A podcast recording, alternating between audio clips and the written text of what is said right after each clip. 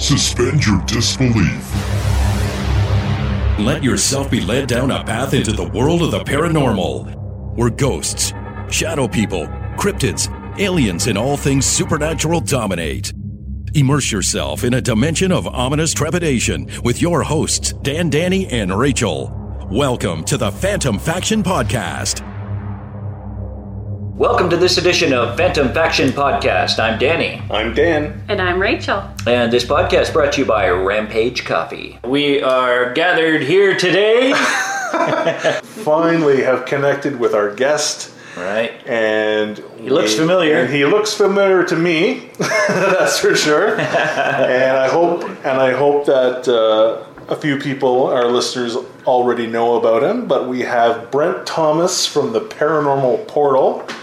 Thank you, Brent, for joining us. And Oh, thanks for having me. I, I, I just love every opportunity that I can get to get out and, and get on other shows and meet new people, create new new bridges and avenues between, you know, because a lot of shows are so competitive and, and uh, you know, I don't know, they do hatchet jobs on each other and stuff, but I, I really embrace the idea that uh, this is a community and we have amazing people with amazing backgrounds and, and the more networking we do, the better this is going to get. Absolutely. Um, Brent, I made a point of not uh, trying to find out too much about you. Uh, I know I know that uh, you have the Paranormal Portal, your podcast, uh, the radio show. You do a, a live YouTube stream as well. Um, where did it all begin for you? Where did your interest in the paranormal start, and, and how did you end up being the host of your own show?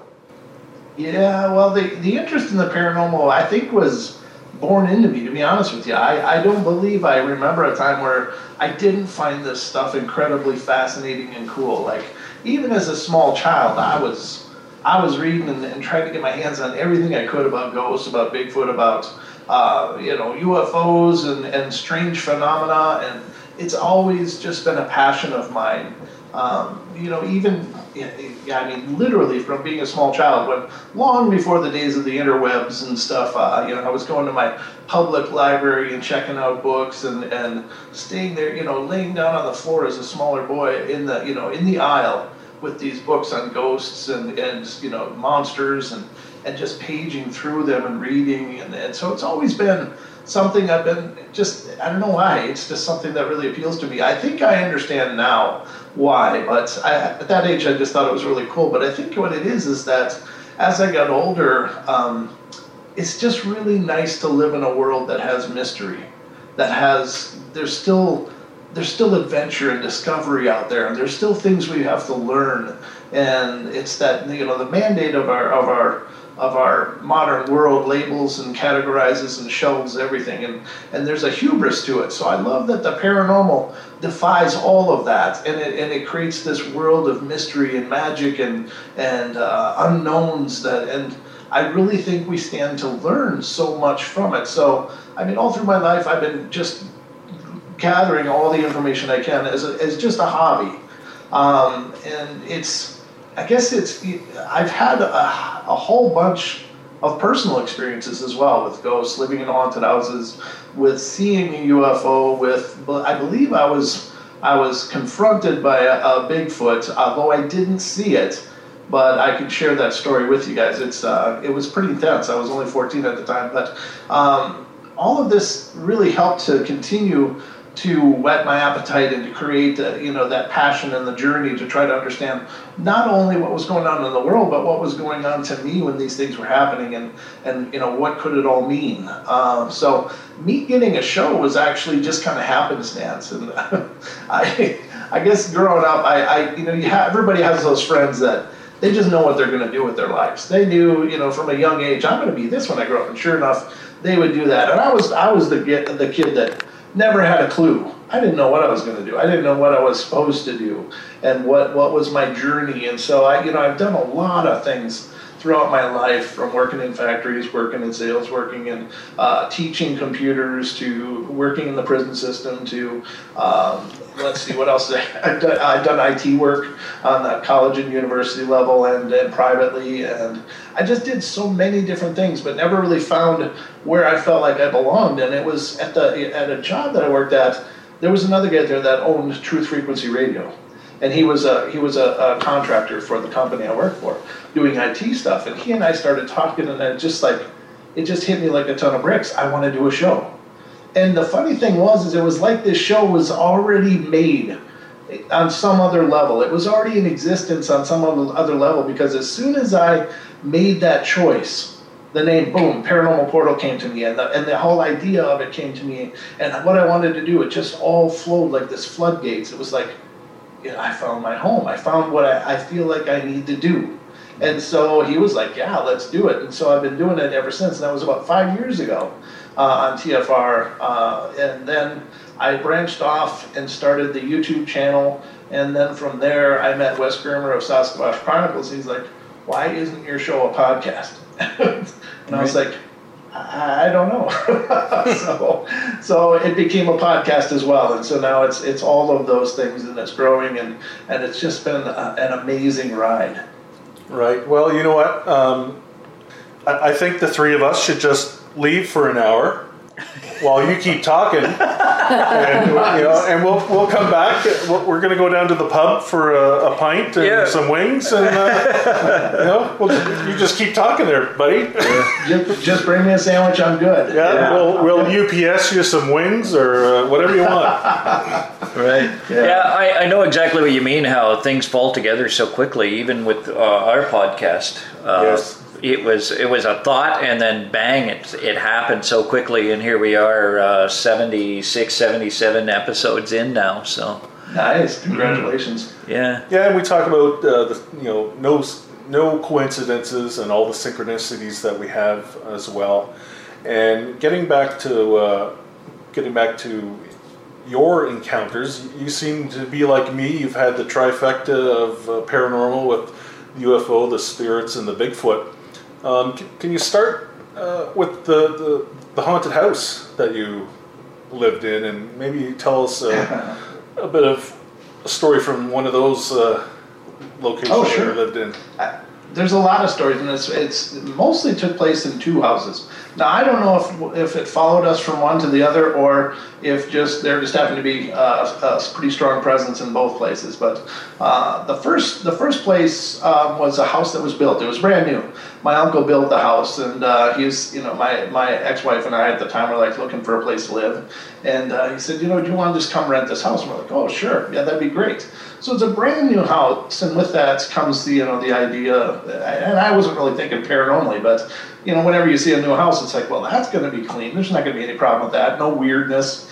But that couldn't have been further from the truth. That that was one of the most haunted houses I've ever lived in, and so a lot of strangeness happened. Like the first thing, well, many things with creaking doors footsteps when nobody else was around in the house, uh, a lot of that kind of stuff. But there were two really profound events. It seemed to really target my ex-wife much more than me. But at one time, I was sitting down on the on the on the living room floor, and I used to work nights, so on my nights off, I just stay up really late and uh, keep that same schedule. So I was a night owl. I was just sitting there, and at the time, I smoked cigarettes, and I was sitting on the floor smoking a cigarette, looking up at the TV, and which was a 19-inch TV up on an entertainment stand. And I'm sitting there relaxing, windows are open. It's a beautiful summer night, and um, just minding my own business. And the next thing I know, there's this little golden light, and it's about the size of a nickel or a quarter, and it's about two feet in front of my face, and it just drifts right in front of my eyes. And this slow, it looked like a little miniature sun, just not quite that bright, but it was this luminescent golden ball of light. Hmm. And, and at the time, I didn't even have a vocabulary for it, what I was seeing. I didn't know what it was. I just knew that it was really strange. I, I mean, I'd heard the idea of spirit orbs, but I, I didn't really have a concept for what that meant other than a few grainy photos in the library. You know, it's like I didn't really know what that meant. So I, I just looked at it and I was, it's drifting in front of my face, and I'm like, well, I bet you I could catch that. so I'm like, and I'm asking myself as it's drifting by, I'm like, should I grab that? And I'm like, no, I should not grab that. I don't know what that is. I'm just gonna watch it. And sure enough, it drifted by, and then boom, it was just gone. It just like was gone. And and it was this incredible event of seeing something like that. And and of course, that sent me on a journey like what what the hell was that? I don't know what this is. This is strange. So I did find out that other people had seen these balls of light that they called spirit orbs, um, and they looked in many cases like balls of light. Now the spirit orbs that I was familiar with were these you know these strange. Most often, uh, I, I, think they're light leaks or uh, lens flares and stuff that people say hey, this is a, a spirit orb. And maybe it is, maybe it isn't. But this was not ambiguous at all. There was no camera involved. It was my naked eye and it just drifted right in front of my eyes. So that was my my first really profound event to happen at that house. And another time, um, I had I had uh, come home from work early, and it was uh, it was still in the daytime, and so I was like, you know what. Uh, this is perfect because I worked in a factory at the time and I was all grubby, horribly grubby. And so I'm like, yes, because the problem with this brand new house was it had the water pressure of like uh, a, like a well. I mean, it was like, like a dump a bucket kind of well, not the you know well water like we're all familiar with. It was just terrible water pressure. And what would happen was, I don't. You know, it didn't matter what time I took a shower. That was always the perfect time for my wife to decide she was going to do dishes. and once she did that, water would go ice cold. So it was something I was really familiar with. Be like I'd be lathering up, I was like oh, you know. And uh, I was all excited because I had the house to myself.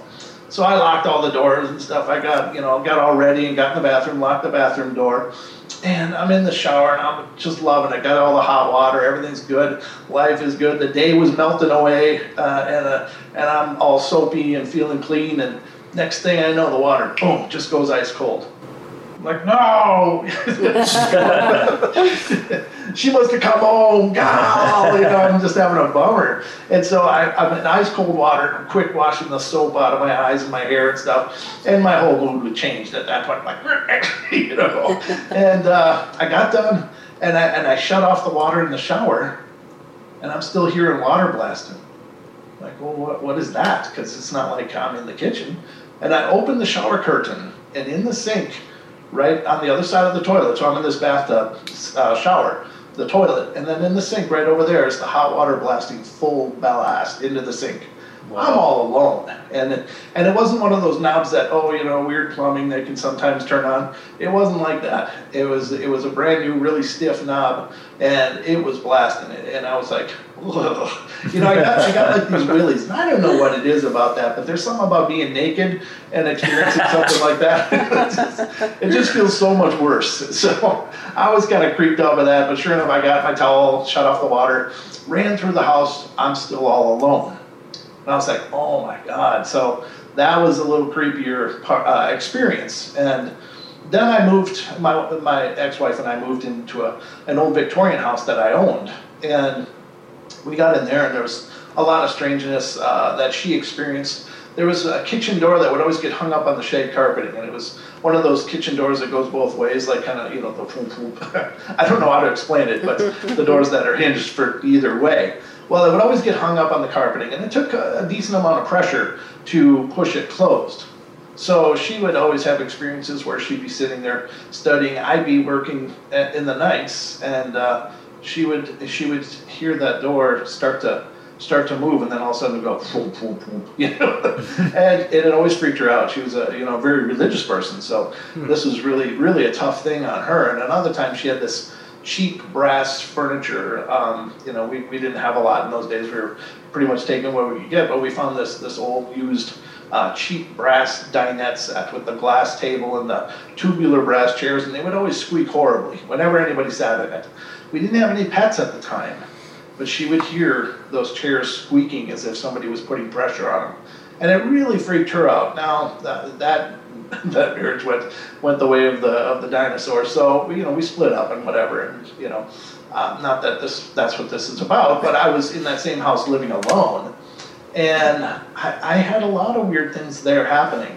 Um, my bed would shake like like somebody was sitting there shaking it uh, very often, but for some reason it never freaked me out, and I always thought. Is there something wrong with me when these things happen? Is there something wrong with me? Because usually people are talking about just being, you know, just really freaked out and got to leave. But I'm just like, oh, okay. And then the, kind of the crowning moment of that was in I was leaving the house, and at that time I didn't have much furniture because after after those relationships go south, you end up losing a lot of your stuff. So there was no there was no there's no table or dining room set at all. So that that dining room area was empty. But I was walking out of the house. I got all ready because I had to run, and I was going somewhere. And I don't remember where, but I just walked under, uh, walked through the, the dining room, and I got to the door to, to head out, and suddenly I had the urge I had to turn around. So I turned back around and looked back to the dining room, and just then the chandelier pulled out of the ceiling, and I mean pulled out of the ceiling, like bringing down uh, plaster and everything with it. Wow. Uh, and, and and again, it was one of those weird situations where I probably should have been like, "Yeah, I'm out of here," you know. But uh, all I thought at the time was, "Oh God, I gotta fix that now," you know. so it's just just my way. But uh, that, those were the two, the several really big events, and there's lots of smaller ones that happened. I saw a full-bodied apparition in that home. Um, lots of other things moving around, disappearing doors, you know, that kind of stuff. But they were, they, it just got to be kind of the the way things went. And I also noticed in my time, in my years of living in that house, that there was definitely a correlation to seasons. Like there, the activity would be much less during certain seasons, and then kick up in the late summer, coming into fall around the Halloween season, Yeah. and then be pretty quiet through the winter. I don't know. It was just very strange. Now, the first home that you were in that you, that your uncle had built, did, did you Uh-huh. did you think it was anything connected to the land, maybe, I or believe it must have been. I believe it must have been. Now I know there was some some Native American burial around uh, mounds that were discovered in that area. And I don't know that that area specifically was location to that, but it was known to be. You know, I mean, all of the area around there was was Native American land at one point. So. You know, God only knows what happened there in the distant past, or, or what could have been there. Maybe there was a burial mound, and, and the developers just went, "No, we don't see anything." You know, it's hard to say right? but you know there's a lot of lot of stories of that kind of stuff where they just kind of sweep that stuff under the rug because it gets in the way of schedules and, and bottom lines so Oh, for sure. It's all about Yeah. it's all about the money too, right? Mm-hmm. So now you, you never had anyone like a psychic medium come in or a paranormal group to uh, do any investigations. no no never did. Um, I, I was I, I was always okay with it. I mean i don't know how to how to explain that other than i, I never got freaked out really other than the shower. That was the only time i, got, I felt free, freaked out but uh, but other than that i just i was always okay with being around that kind of activity. I never felt threatened by it. I never felt endangered or anything it was just part of my life Right. Well, it's like when I was on your show uh, a couple weeks ago. Uh, you know, like when the spirit punched me in the face. yeah You know, the, the first thing I thought was, "Oh, that was so cool." Yeah. You know, like I, I didn't, I didn't freak out, and I didn't, you know, go Yeah. running for the hills. You know, my, the first thought was, "Oh, that's amazing." Yeah Like what Yeah, a what a is. what a thing to experience. That that's that's what went through my head, and I've experienced you know, and I'm sure you have things since then, and Oh, yeah. it's all about your mindset, right? And, Right. and we keep Yeah. and I keep hearing that from a lot of uh, psychic mediums and people who deal with malicious and dark uh, entities. It's, you know, you keep a good mindset. You try not to uh, give into it or acknowledge it too much. And I, th- I think in the back of your head, you kind of had that, you know, that little uh, idea as well. That you, Yeah, I didn't, that you I didn't you didn't scream and run and you know you were like oh this damn Yeah. chandelier now I'm gonna have Yeah. to replace it and fix it I know. I was so disappointed. I was like, "Oh no," you know, because it was like I already had a laundry list of things going on in my life, and it's why not add a chandelier? Right. You know. Brent do you do you think that you have any uh, clairvoyant abilities or any medium sure. mediumship you see spirits obviously I, I have seen them. I don't normally though. I, I the what I do normally see is light. Uh, I'll see um strange lights that appear and disappear, and uh, I don't know. There seem to be presences. I've I've I have, as I said, witnessed a, a full-bodied apparition before, but that was only one time. Uh, I do I do believe that I'm very empathic, and I, I usually you know sense those kind of things and emotions and and you know the vibes of rooms and stuff. So yeah, I, I definitely think it's in there, and I might I might be much better at it if it was something that I would you know meditate on and develop. But you know, it's just I, I think that I think we all are though. You know what I mean? I think that there's no one exclusive person or people that have the market cornered on this. I think it's just by virtue of us being, uh, you know, incarnate spirit that we have these abilities within us. It's just some people seem to be genetically more turned on right away and not have to develop it. But I think that it's all a part of our makeup. Right. And do you, do you think that your senses have fine tuned a little bit more having done the show and opening up to guests and, and uh, spirit and that type of thing as well? I think so because I think anytime you you expend energy focusing on something, you bring it into your into your realm and your sphere much more. Um, you know, we've had psychics on the shows. Uh, we have a wonderful psychic, Deb Barter, who comes on and does readings and stuff. And I'll just usually sit quietly as she's doing it and see what I pick up. You know, and I don't I don't volunteer it during the show, but sometimes there's correlation and sometimes there isn't. Uh, you know, and I just figure she's so much more dialed in than I am. But yeah, I mean, it's Right. I, I think when you when you anytime you expend energy on something, you end up creating more of that in yourself or expanding the the uh, the awareness of it. Yeah, Rachel is our uh, resident psychic medium. She's, Oh, wonderful. She's pretty quiet at times, but uh, are you picking up anything on Brent at all? Just he's already chased that rabbit down that hole. Oh, really? well, see, you're, you're you're meant to be meant meant to be here, right? Absolutely. This is this is your calling. Yep. I think so. I, I mean, I, I really do feel like, as I said before, it was it was so frustrating not to know, and it seemed like I was on I was the slow one because everyone else knew, but once once once I came to the realization this is this is it, it was just like I don't know, it was like being actualized, you know. Have you ever uh, had anything happen in the studio?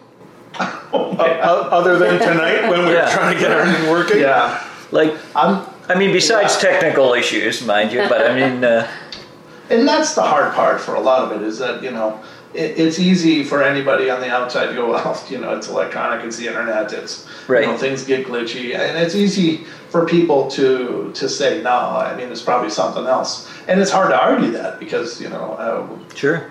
you know how do you quantify spirit but um, I, yeah, I've had a lot of weird things happen. A lot, a lot of weird things happen. Um, I've caught orbs. Uh, I've had people tell me they've seen orbs, and when I go back and look at the footage, I can't explain. I had an orb coming down around my shoulder, just disappear, came into presence, and then came out. You know, within a few feet, or you know, several inches. I've had EVPs on on the recordings. Um, like I was talking about cleansing the other night on the show about a week and a half ago, maybe a week ago, and uh, it was like someone went, "Yeah, Yeah. Yeah, whatever. yeah, exactly." And then uh, I have been sitting here and seeing a shadow person. Uh, so, you know, where where I'm sitting, what you don't see is I got a wall of monitors. I got three very big monitors in front of me, my mixing board over here, and my keyboard and mouse, and and then uh, you know el- various things, and then the wall behind me. But what you don't see is on the other side of the monitors is my music area where I do music and uh, write songs and and produce music. And at the time, I had a bunch of boxes and stuff back over there because I really wasn't working on music, was just transitioning things around in here. And I was sitting here at, at my desk, and it was in the evening. my wife is not a, a tall woman. She's around five foot six, five foot five, right in that area. And I'm sitting here and I'm kind of looking like this. And I see a head and shoulders and a torso about her size walk in, go a little bit further, and then duck down. And I'm like, well, what is she doing? What's she doing back there? There shouldn't be anything she needs back there. So I, I sat there for a second and she didn't get up and didn't get up. And I'm like, what's going on? And then I stood up and walked around. And I'm like, oh, there's boxes here. Nobody could have walked back there. So that was a really wild one that somebody just decided to say, hey, I'm here and uh, duck behind the monitors like that. It was all all shadowy. It was all dark. Um, I don't usually have a lot of light in here, as you can probably imagine. But uh, you know, even when I'm sitting alone, I'll be just the only thing illuminating in, in here is the monitors. So. Right. Um, you know, yeah, I've, I've had plenty of stuff. We've had we we've had a lot of stuff going on in this in this house, and of course the studio is just another room in our house. It's not like we have a separate building for it. But um, yeah, and, and I'm sure it's because again, getting back to that idea, anytime you're talking about things, you're you are you are creating a magnetism. There's an old right. an old es- esoteric belief you know, in, in a lot of ancient practices that have to do with magnetism. And it's kind of the, you know, the what is it, the key or the whatever that new idea is with the, that basically just regurgitated a lot of old ideas. Um, but it, the idea is that you you polarize yourself to bring things into your life. Well, when we're talking about paranormal, Yeah. you know, we are polarizing ourselves to draw that in. you know? Right. Yep, mani- Yeah. manifesting. That's Yes, right, exactly. Yeah. Perfectly. And how how is wife number two with the the paranormal stuff? Good question. You know, it's, it's in many ways it's really perfect because she's really not into this stuff at all. Okay. And so that that is almost better because she's in many ways a counterbalance.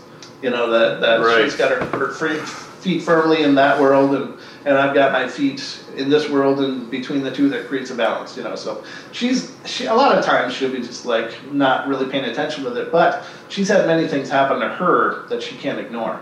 Um, one of which was the room the studio's in now used to be our, uh, our bedroom. And uh, where I'm sitting was basically uh, around, about the headboard of the bed. And then outside of this room is the living room. And, you know, basically if you're laying on the bed, you could see the, the big screen TV out there. now it was a late night. I'd been upstairs where the studio used to be. Came down after it was all done, got everything all shut down, and came down and and uh, I, I was just playing with my wife and little child at that time. He was about two, and uh, I just said, well, you know, I'm gonna get ready to go to bed. I was pretty wiped out, so nobody was watching TV, and everything was off in the house except she was in here in the in the what was the bedroom, and I was uh, on the other side of the house in the bathroom, and my little one followed me. He came with me, and so I was in there brushing my teeth, getting ready, and stuff. And all of a sudden, I hear I hear my wife going, "Who's playing with the TV?" And I'm like, you know, obviously we, we're the only three people in the house. Well, two of us are in the bathroom, and one of us is in the living room. But and then she came and she's like, "Who's messing with the remote?"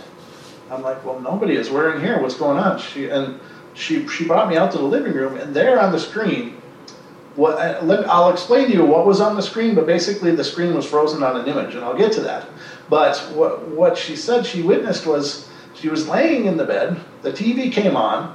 It started going through menus, going to selections, pulled up a live TV channel, and was on the live TV channel, which was like a A and E or something like that. I don't remember which channel it turned on to, but it was laying there she's watching all this. And then the first time she yelled, "Who's messing with the TV?" Boom! The live TV froze on an image.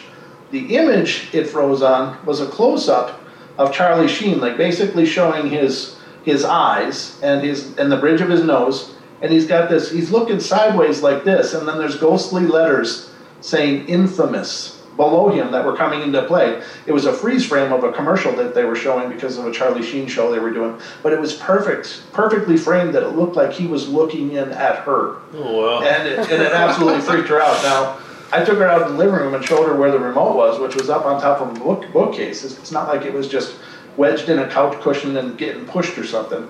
It was way out of the way, but it froze just on that screen and, and it really freaked her out. So, needless to say, my plans of going to sleep were absolutely wiped out because she made me smudge the whole house. And throw in all your Charlie Sheen DVDs. Yeah, which is uh, not a big collection, by the way. No. You're listening to Phantom Faction Podcast. To reach out to Phantom Faction, see our Facebook page or email us directly at phantomfaction at outlook.com. Are you tired of stale grocery store coffee? Mm-hmm. Then you need to check out Rampage Coffee. It's roasted fresh to order and delivered to your doorstep anywhere in Canada and the United States. It's delicious, and they have a high caffeine blend called C4 that will blast you out of your morning slippers.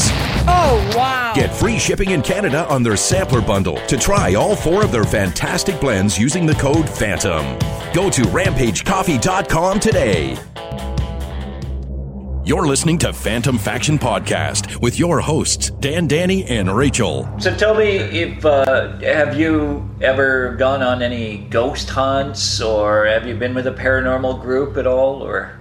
Yeah, yeah, actually, we just got back from uh, uh, uh, a research trip. Um, what we did is we go over to uh, Montana, which is not too far away. It's just a uh, several hours drive.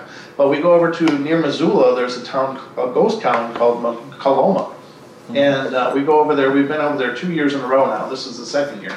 But we, it's the, basically this. This is an old mining town that just kind of just went belly up suddenly, and there's no records on it. There's another ghost town about four miles away that they have every record you can imagine. They know the people that live there, how much gold they pulled out of the ground, every detail is known. But this other town was just a mystery, and it was bigger. It was actually a bigger community than the one that everybody knows. It's called Garnet, is the one everybody knows. Garnet, or yeah, I think they, they pronounce it Garnet. But um, And I had actually Yeah. listened to those podcasts uh, that, Yeah. that you did the, the, the live, well, not live, but the recorded uh, interactions you had with the portal and Yes. the spirit box, and it was it was a pretty active place. I'd, I'd love to get out there one day. Well, we're going to go back out probably next July. So if you're if you're if you're able to make the run, we'd love to have you guys. You know, you're welcome to Awesome. join us. But yeah, we do go out.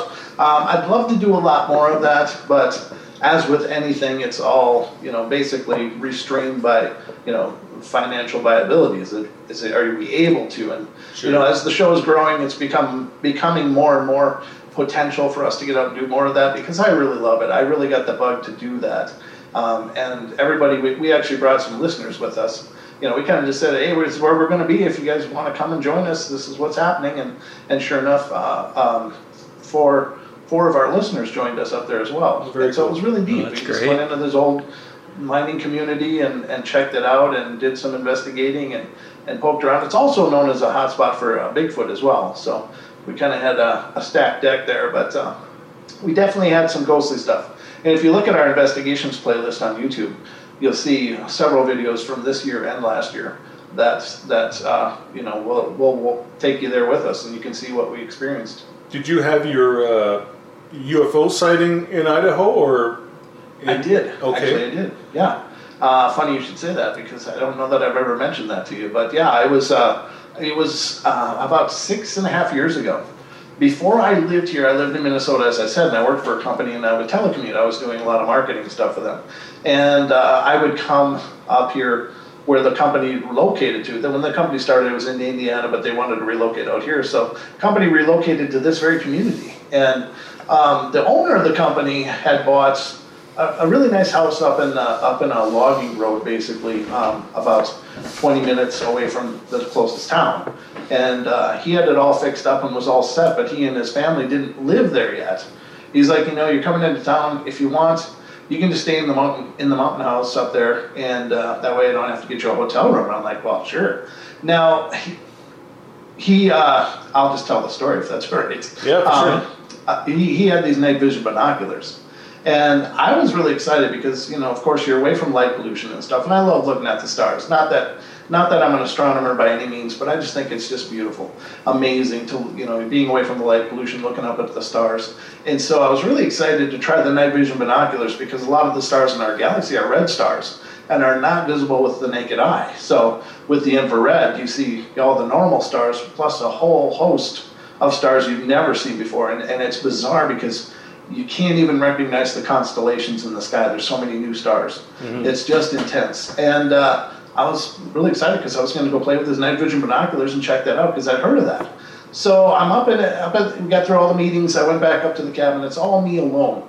There's not another. Uh, well, there's other buildings up in this area, but they're all seasonal cabins. And this was, I think, late spring um, of 2014. Maybe it was maybe it was towards fall. I can't. I don't know. Anyway, I went up there. I was and I, I got out the night vision binoculars, and sure enough, I'm looking at the night sky, standing out in front of the house, all by myself. Not another soul for miles and miles and miles. It's just me in this valley. And uh, the house is built in a valley. It's up on one side of the valley. Below is a little stream called Trout Creek. And then the opposing slope going up to the other mountain is there. So I'm on the side of this valley with these night vision binoculars, looking up at the sky, just marveling at, at the night sky. It was just incredible, and it was it was everything I thought it'd be and more. And I'm, then I just started having fun with night vision binoculars. So I'm looking around, looking at the other slope on the other mountain, looking at the trees, like wow, I can see all that, even though it's dark. Now there's a bit of moonlight. It wasn't a, a like there was it was some ambient light from the moon. The, the it was a maybe a quarter or less of the moon, and then uh, you know the starlight. It actually your eyes adjust and, and you can see okay. But I was just really having a blast looking at the night vision binoculars, seeing all the stuff. The night vision binoculars were four power, so it's not like they were you know, like normal binoculars that are like 20 power or whatever, or whatever they are. I don't know.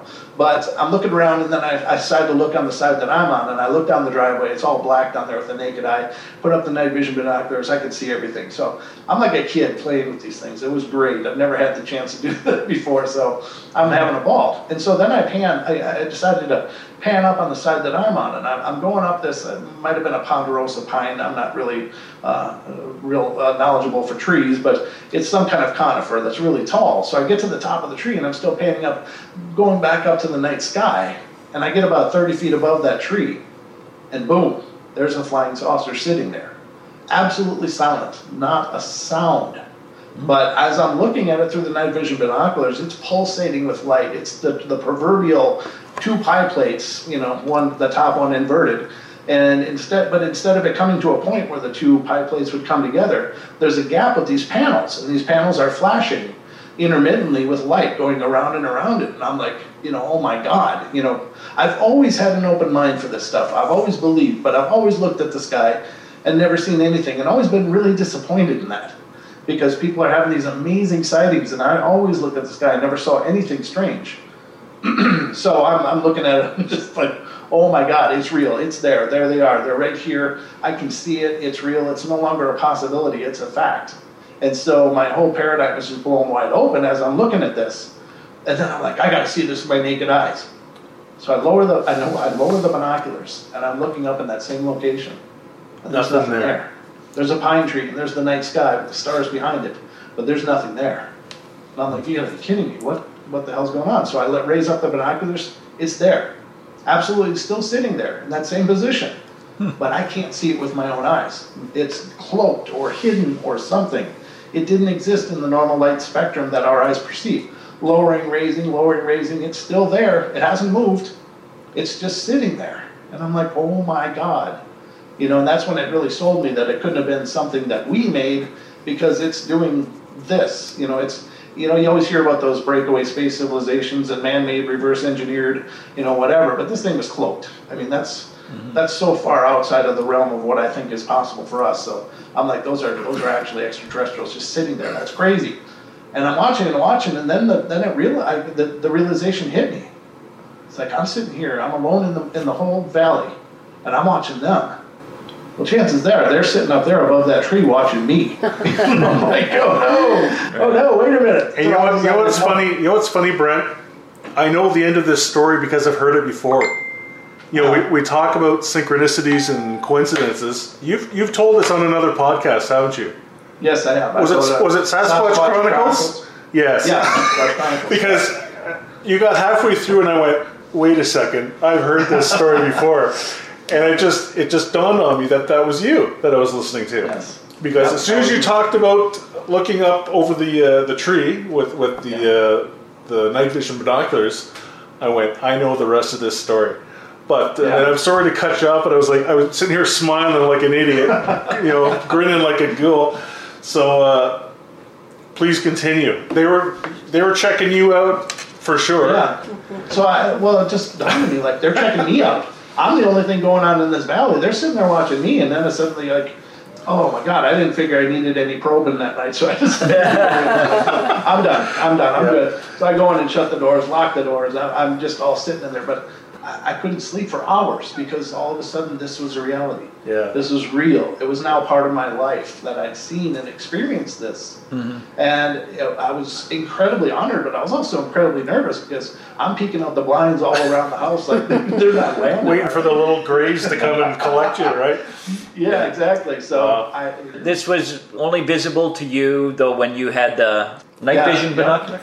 Yeah. Yeah, so it was like in the infrared spectrum. So Yeah. they were visible. I mean, it's a chroma key, so you've got a green field Yeah. that you're seeing, but the, the saucer only existed by utilizing that. Now that's that's the part that really shakes me and, and really rattles me is because what are the odds that I would Yeah. happen to be up there in the mountains with these night vision binoculars just happen to be at my disposal and and at that time that I happened to go outside, there happened to be a UFO right there. Yeah. You know, I mean, you think of you think of serendipities and synchronicities, and there's there's such a host of them there Yeah. that it's just I was meant to see that. Maybe Yeah. your boss is from another planet. you never know, I right? could, I could almost agree with you, believe me. Yeah. You give me an But, uh, idea of the, the size of the saucer? I, I think it was about the size of a school bus. Okay. Judging by the distance it was away from me, uh, you know, whatever that is, what is that, 40 feet or whatever? 30 feet, I don't know how long a school bus is, but roughly, roughly that 30 to 40 feet diameter is what I would say. And Yeah. you, didn't, you didn't think to uh, hours later when it was still dark just have another peek and see if it was there? No, no. you know, I was just, I, I, I've, I've heard all those stories, right? You know, where they see it, and then the next thing you know, they're waking up, at, you know, in their car somewhere, you know, with hours and hours missing. It's like, nope, this is real enough. I'm good. You know, I want to. I I just, I, I wasn't going to make myself too available after that. Yeah. because The- the I don't know. I, you don't know who's looking at you. You don't know what their No. agenda is. You That's no right. It's like, but the, they're ex- there. the extraterrestrial Yeah. stuff, uh, the extraterrestrial stuff really, really gets into your psyche. You know, like I've had people, you know, say, well, even in my own experience, I've had interaction with with Bigfoot. You know, I've had poltergeist activity, everything else, and you know, one of the stories I didn't tell you when I was on your show, and maybe I'll get back on there another time, had to do with extraterrestrials, and I was like, nope, I don't want anything to do with them. Like, give, give me Bigfoot, give me poltergeists and ghosts all day long, but as soon as the alien stuff pops up, I'm like, no, I, I, I'm out of here. Yeah. So, He, he alienates them. that's right. Yeah. Yeah, it was pretty cool to hear that story a second time. and, Uh, uh, yeah. I mean, I, I don't mean to be redundant. And keep No, no, that's story. that's great because I mean I'm sure we have a lot of listeners uh, who don't listen to Sasquatch Chronicles, Oh. but they should if they're into that sort of thing because it's a fantastic show. Mm-hmm. And uh, you said that you you have had an interaction or what you believed with a Sasquatch. Yeah, So- I shared this on Wes's show too. so- uh, oh, so cool. Also, we've heard this. one. Well, well, I'll let you keep. I'll just let you go then. Yeah, well, the, the situation there was I was 14 years old. This is is actually probably my first paranormal experience. Uh, I'd never, yeah, I don't recall ever having. I mean, I recall looking my whole life for the paranormal, but this is the first time that I think I found it. And what it was is my uh, my neighbor and I were really best friends. Um, he wasn't there all the time. I lived out really rurally uh, in a house that was basically buttoned up to the state uh, state wildland, and it was a, a state forest. Um, and we would always hike up the bluff. You know, bluffs are basically uh, mountains, but they're much smaller and have a rounded top instead of a pointed top. So we, were, we would always hike up there, and we were hiking up this dry run. It's a, it's only a springtime melt run, but it's this beautiful ravine. You know, amazingly picturesque and, and really peaceful and cool. But it was just kind of what we did because we grew up all, all out in the, uh, you know, so far away from town and stuff. We were the kids that played in the woods. That's what we did. So I was 14, he was 15. We hiked up the hill, got to the top, and we're up there dorking around for a while. And then it was starting to get later in the day, you know, in the afternoon, and you got to be down off the hill because there's no lights. And once it gets dark in those forests, it gets pitch black. Uh, I made the mistake of judging that wrong one time and coming down in pitch darkness, and that's so dangerous and stupid. But anyway, we're coming down the, the dry run again, Let me get to this part that's like a it's like a, a dried up waterfall. And there's about an eight foot drop in front of us, and it's all boulders and you know limestone boulders in this whole field going down uh, in this ravine, in the, holler as they say down south. But uh, I was like, well, you know, I needed a break. We kind of had been hiking down pretty hard, so we got to that part and we stopped, and we are just gonna stop and look down the ravine, catching our breath, and you know, you kind of got to plot your course when you go down this. Uh, because it gets really funky when you're going downhill. So we're stopped there, and it, there was just out of nowhere, about eight feet behind us, suddenly there was this. It's hard to explain. It's hard to put it into words, but it was the most deep, bassy, rumbling growl that I've ever heard in my life. Now this is southern Minnesota. The biggest thing we've got is white-tailed deer. Hmm. I mean, there aren't big predators there. There aren't even black bear. Hmm. There aren't. I mean, we've got raccoons, foxes, maybe some coyotes. No mountain Whatever. lions. What's that? No uh, cougars or mountain lions. No, no, I mean absolutely none. Um, but whatever made this sound was huge, and I mean huge. It was like it rattled my body as much as I heard it in my ears. I could feel my body shaking with this bass. It was just intense, and and it was like we didn't see anything. We, we just come down this one run. It wasn't like it, it was must have been tucked up behind some of the rocks or something. Whatever it was, and I'm assuming it was a Bigfoot, and I'll get to that in a minute why, but um, yeah, we just stood there frozen, not able to move. Now it wasn't that we were actually frozen, it's just we were frozen from fear. Because whatever made that sound, I was absolutely convinced was about to kill me. I thought I was about to die. Whatever made that sound was mad, and and it was it by the sound of the growl, it was so big. You know, I mean, they they say don't ever run away from a Bigfoot, but you know, you got two options, either fight or flight. Well, whatever made that sound was nowhere in my fight category. That was not going to happen. that was that was going to kill me, and so I, I couldn't bring myself to turn around because the one thing that I wanted to take away from that is that I didn't have to watch it come at me. You know, it was like so terrifying. It's in that split moment and, and, and it, it, just continued to growl. It didn't do anything. So a few seconds of it growling, and I'm like, what the hell is that? And my friend's like, I don't know, but we got to get out of here now. And we both just ran down this boulder field, just, I mean, literally breakneck speed, just getting down as fast as we could and away from there. And we probably ran for about a, a, a three quarters of a mile straight through this forest, and, and we finally got to the road, and nothing followed us nothing there. But there was this, it was just something I had in my head now for years. What could have made this growl? And, and I had no answers because I knew what Bigfoot was, but it, in searchers said it was over in Washington State. It wasn't in Minnesota. There's right. nothing in Minnesota. So I had this real question mark going on. It's like something growled. It was huge. It was big. It was coming from like eight feet behind me and above me. So I, I don't know if it was standing there just looking at us going or what, but it was the most incredibly frightened I've ever been in my life. Mm-hmm. And I carried it for years. And it wasn't until maybe a, a, decade, maybe 10, 15 years ago, that I started learning a little bit about Bigfoot. And I started to learn um, things that are attributed to them, like with tree breaks and, and some of the signs to look for. And, and about a, a decade ago, I went back up in those, no, it was about actually about eight years ago. I went back up into the, the hills there. I had since heard that Bigfoot could be in the area, but I was like, well, we've never seen anything, never even heard of people seeing anything. But I went back up into that area and looked around, and I found a shelter, and all the shelter was made was broken, big broken sticks. I found a tree break of an eight inch diameter sapling that was broken with nothing falling on it. It was just broken. It's not snow load. Um, we don't get snow load breaks in Minnesota. That is something out here in the in the west from the, the conifer trees and stuff get snow load breaks and stuff. But these are all hardwoods. So whatever broke this was you know pulled on it and broke it.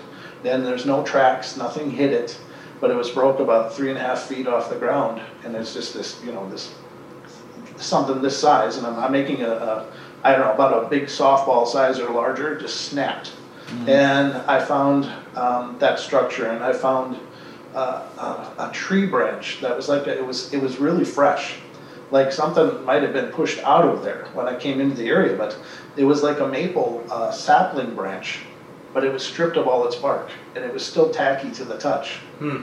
I was like, you know, and then and I was like, oh my God, could they could this be a Bigfoot? Is this really what this could be? And, and maybe they eat bark, you know. You always see the primates like grabbing mm-hmm. things and stripping off the bark and chewing on it.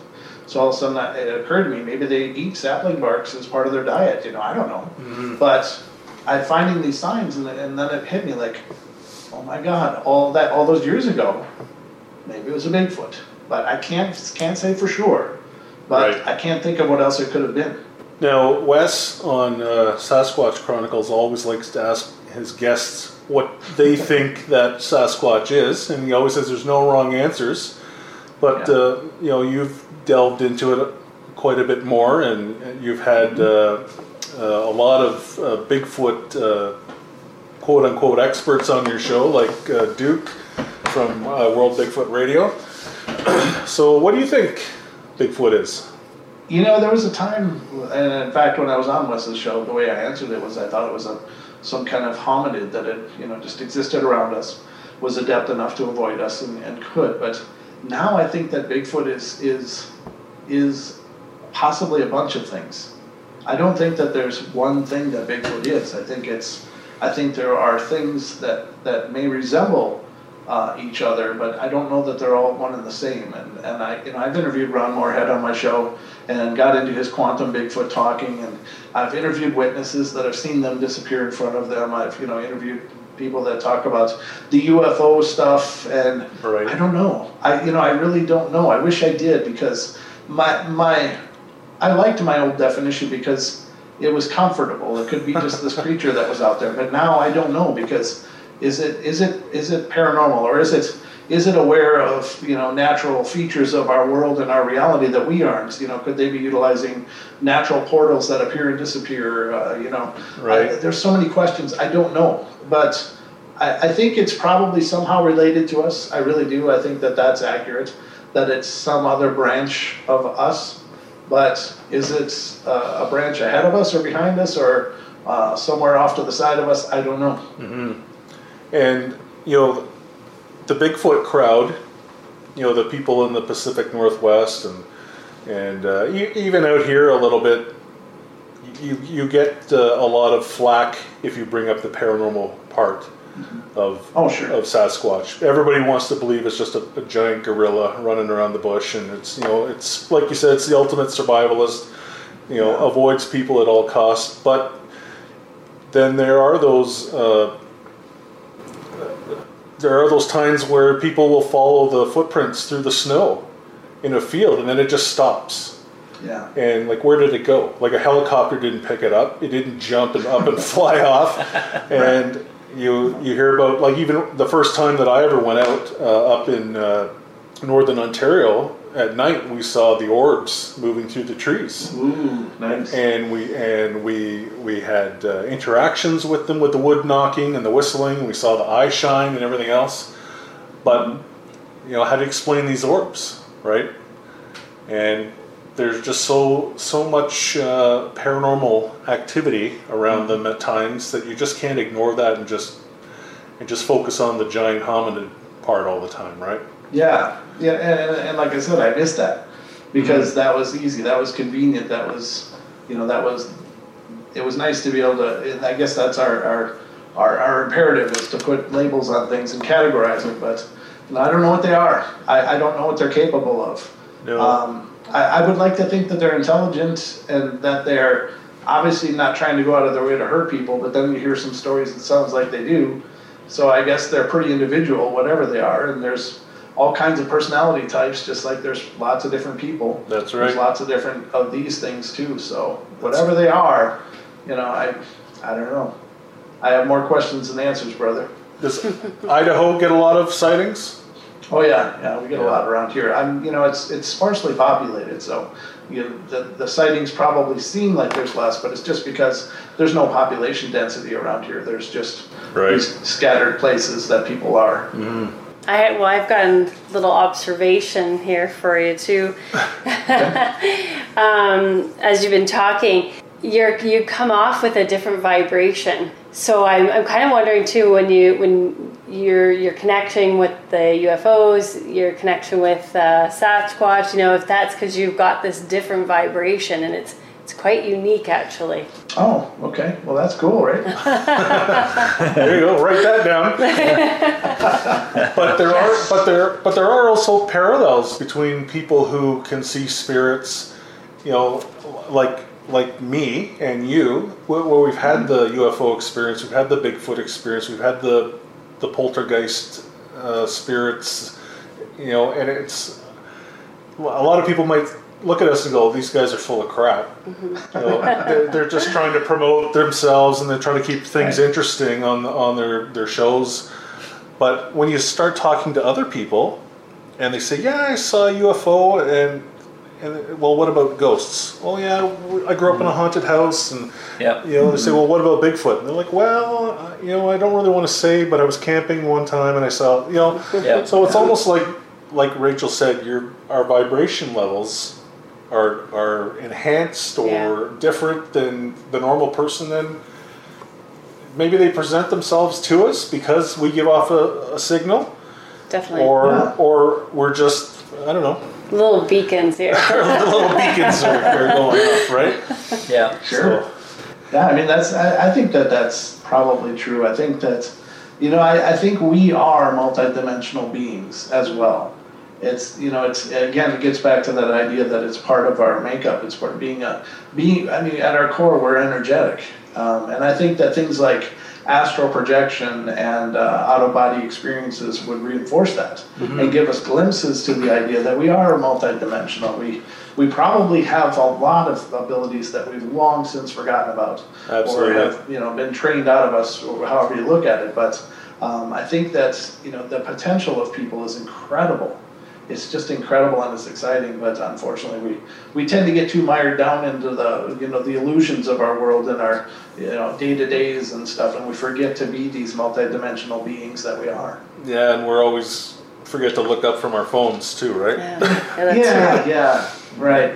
And I think that that's that's that's really a, a symptom of people desperately wanting to see and break out of the normal you know, I think that that's why people love the paranormals because you know, it breaks them out of the mundane. People don't like it. I mean, if you look at what's going on in the world right now, people are anxious, and and I think they're anxious. They, I think in a lot of cases they don't know why they're anxious, but I think there's a huge shift going on right now. Mm-hmm. I think that people are, are waking up, and they're and the reality that used to be fine for you know generations suddenly it doesn't fit anymore. It's like everybody's wearing underwear that's way too small and, and they don't know what to do about it. And, Is that why we can only see you from the waist up, Brett? I'm not going to say. You've got, you've got, your Borat phone on there?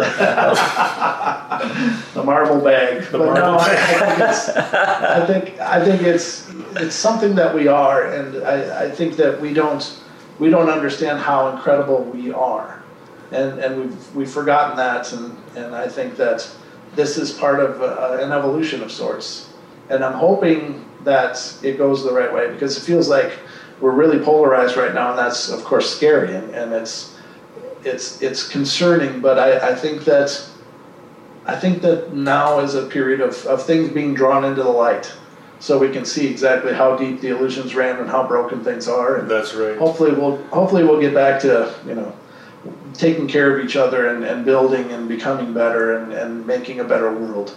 Now, this um, inquisitive mind that you have, is this just started with you, or or there generations before you, like your grandfather or anybody that was quite inquiring of what you've been inquiring? no, I think it's pretty unique to me. In fact, I grew up. I mean, my mom and I are real close, and she's uh, she's never been vocal about it. But it's funny because as I've as I've emerged in this stuff and, and have talked to her about it, it's funny because all of that stuff was lying underneath the surface. She just never talked about it. And so we've had some great dialogue and discussions about these things and things she's experienced and things she's seen. And, and I think that, you know, I, I don't know. It's, I'm the only one I know about, but I, I think my mom and perhaps her mother as well, my grandmother, um, it seems to, you know, be definitely a trait on the female line. My dad's side was very stoic and you know very uh, I don't know old school and never showing emotions and stuff. So I, I think if it if it existed in my lineage, it's from my mom's side. Incredible. I guess we're gonna wrap things up. Yeah, and we'll have to have Brent back. Uh, yeah. Another time. Brent, how do how do we find you? How do our listeners find you? Where do they, where do they look? Well, I tell you what, you can find me on YouTube. We've got over 780 some episodes on our in our back catalog there on YouTube. So just go to youtube.com slash paranormal portal. Uh, you can find us on Facebook, facebook.com slash paranormal portal radio, and you can find our podcast anywhere there's podcasts. Uh, Pandora, Spotify, iTunes, iHearts, uh, Stitcher, Castbox, Google Play. Anywhere there's podcasts, you'll find the Paranormal Portal. So just search for the Paranormal Portal, and we've got about 170 some episodes there or more. So yeah, Excellent. we're all over the place. Awesome. And anything new coming up, or Every day is new. All right. All right. nothing. I mean, it, yeah, we've got a lot of things in development, but nothing I'm ready to unveil yet. No. Okay. Fantastic, Brett. Thank you so much. Absolutely. And uh, hope to talk to you again. And that was that was fantastic. Brett Thomas, Paranormal Portal. Go check him out. Phantom Faction Podcast, a podcast to educate, entertain, assist, and guide anyone involved or interested in the paranormal. To reach out to Phantom Faction, see our Facebook page or email us directly at phantomfaction at outlook.com.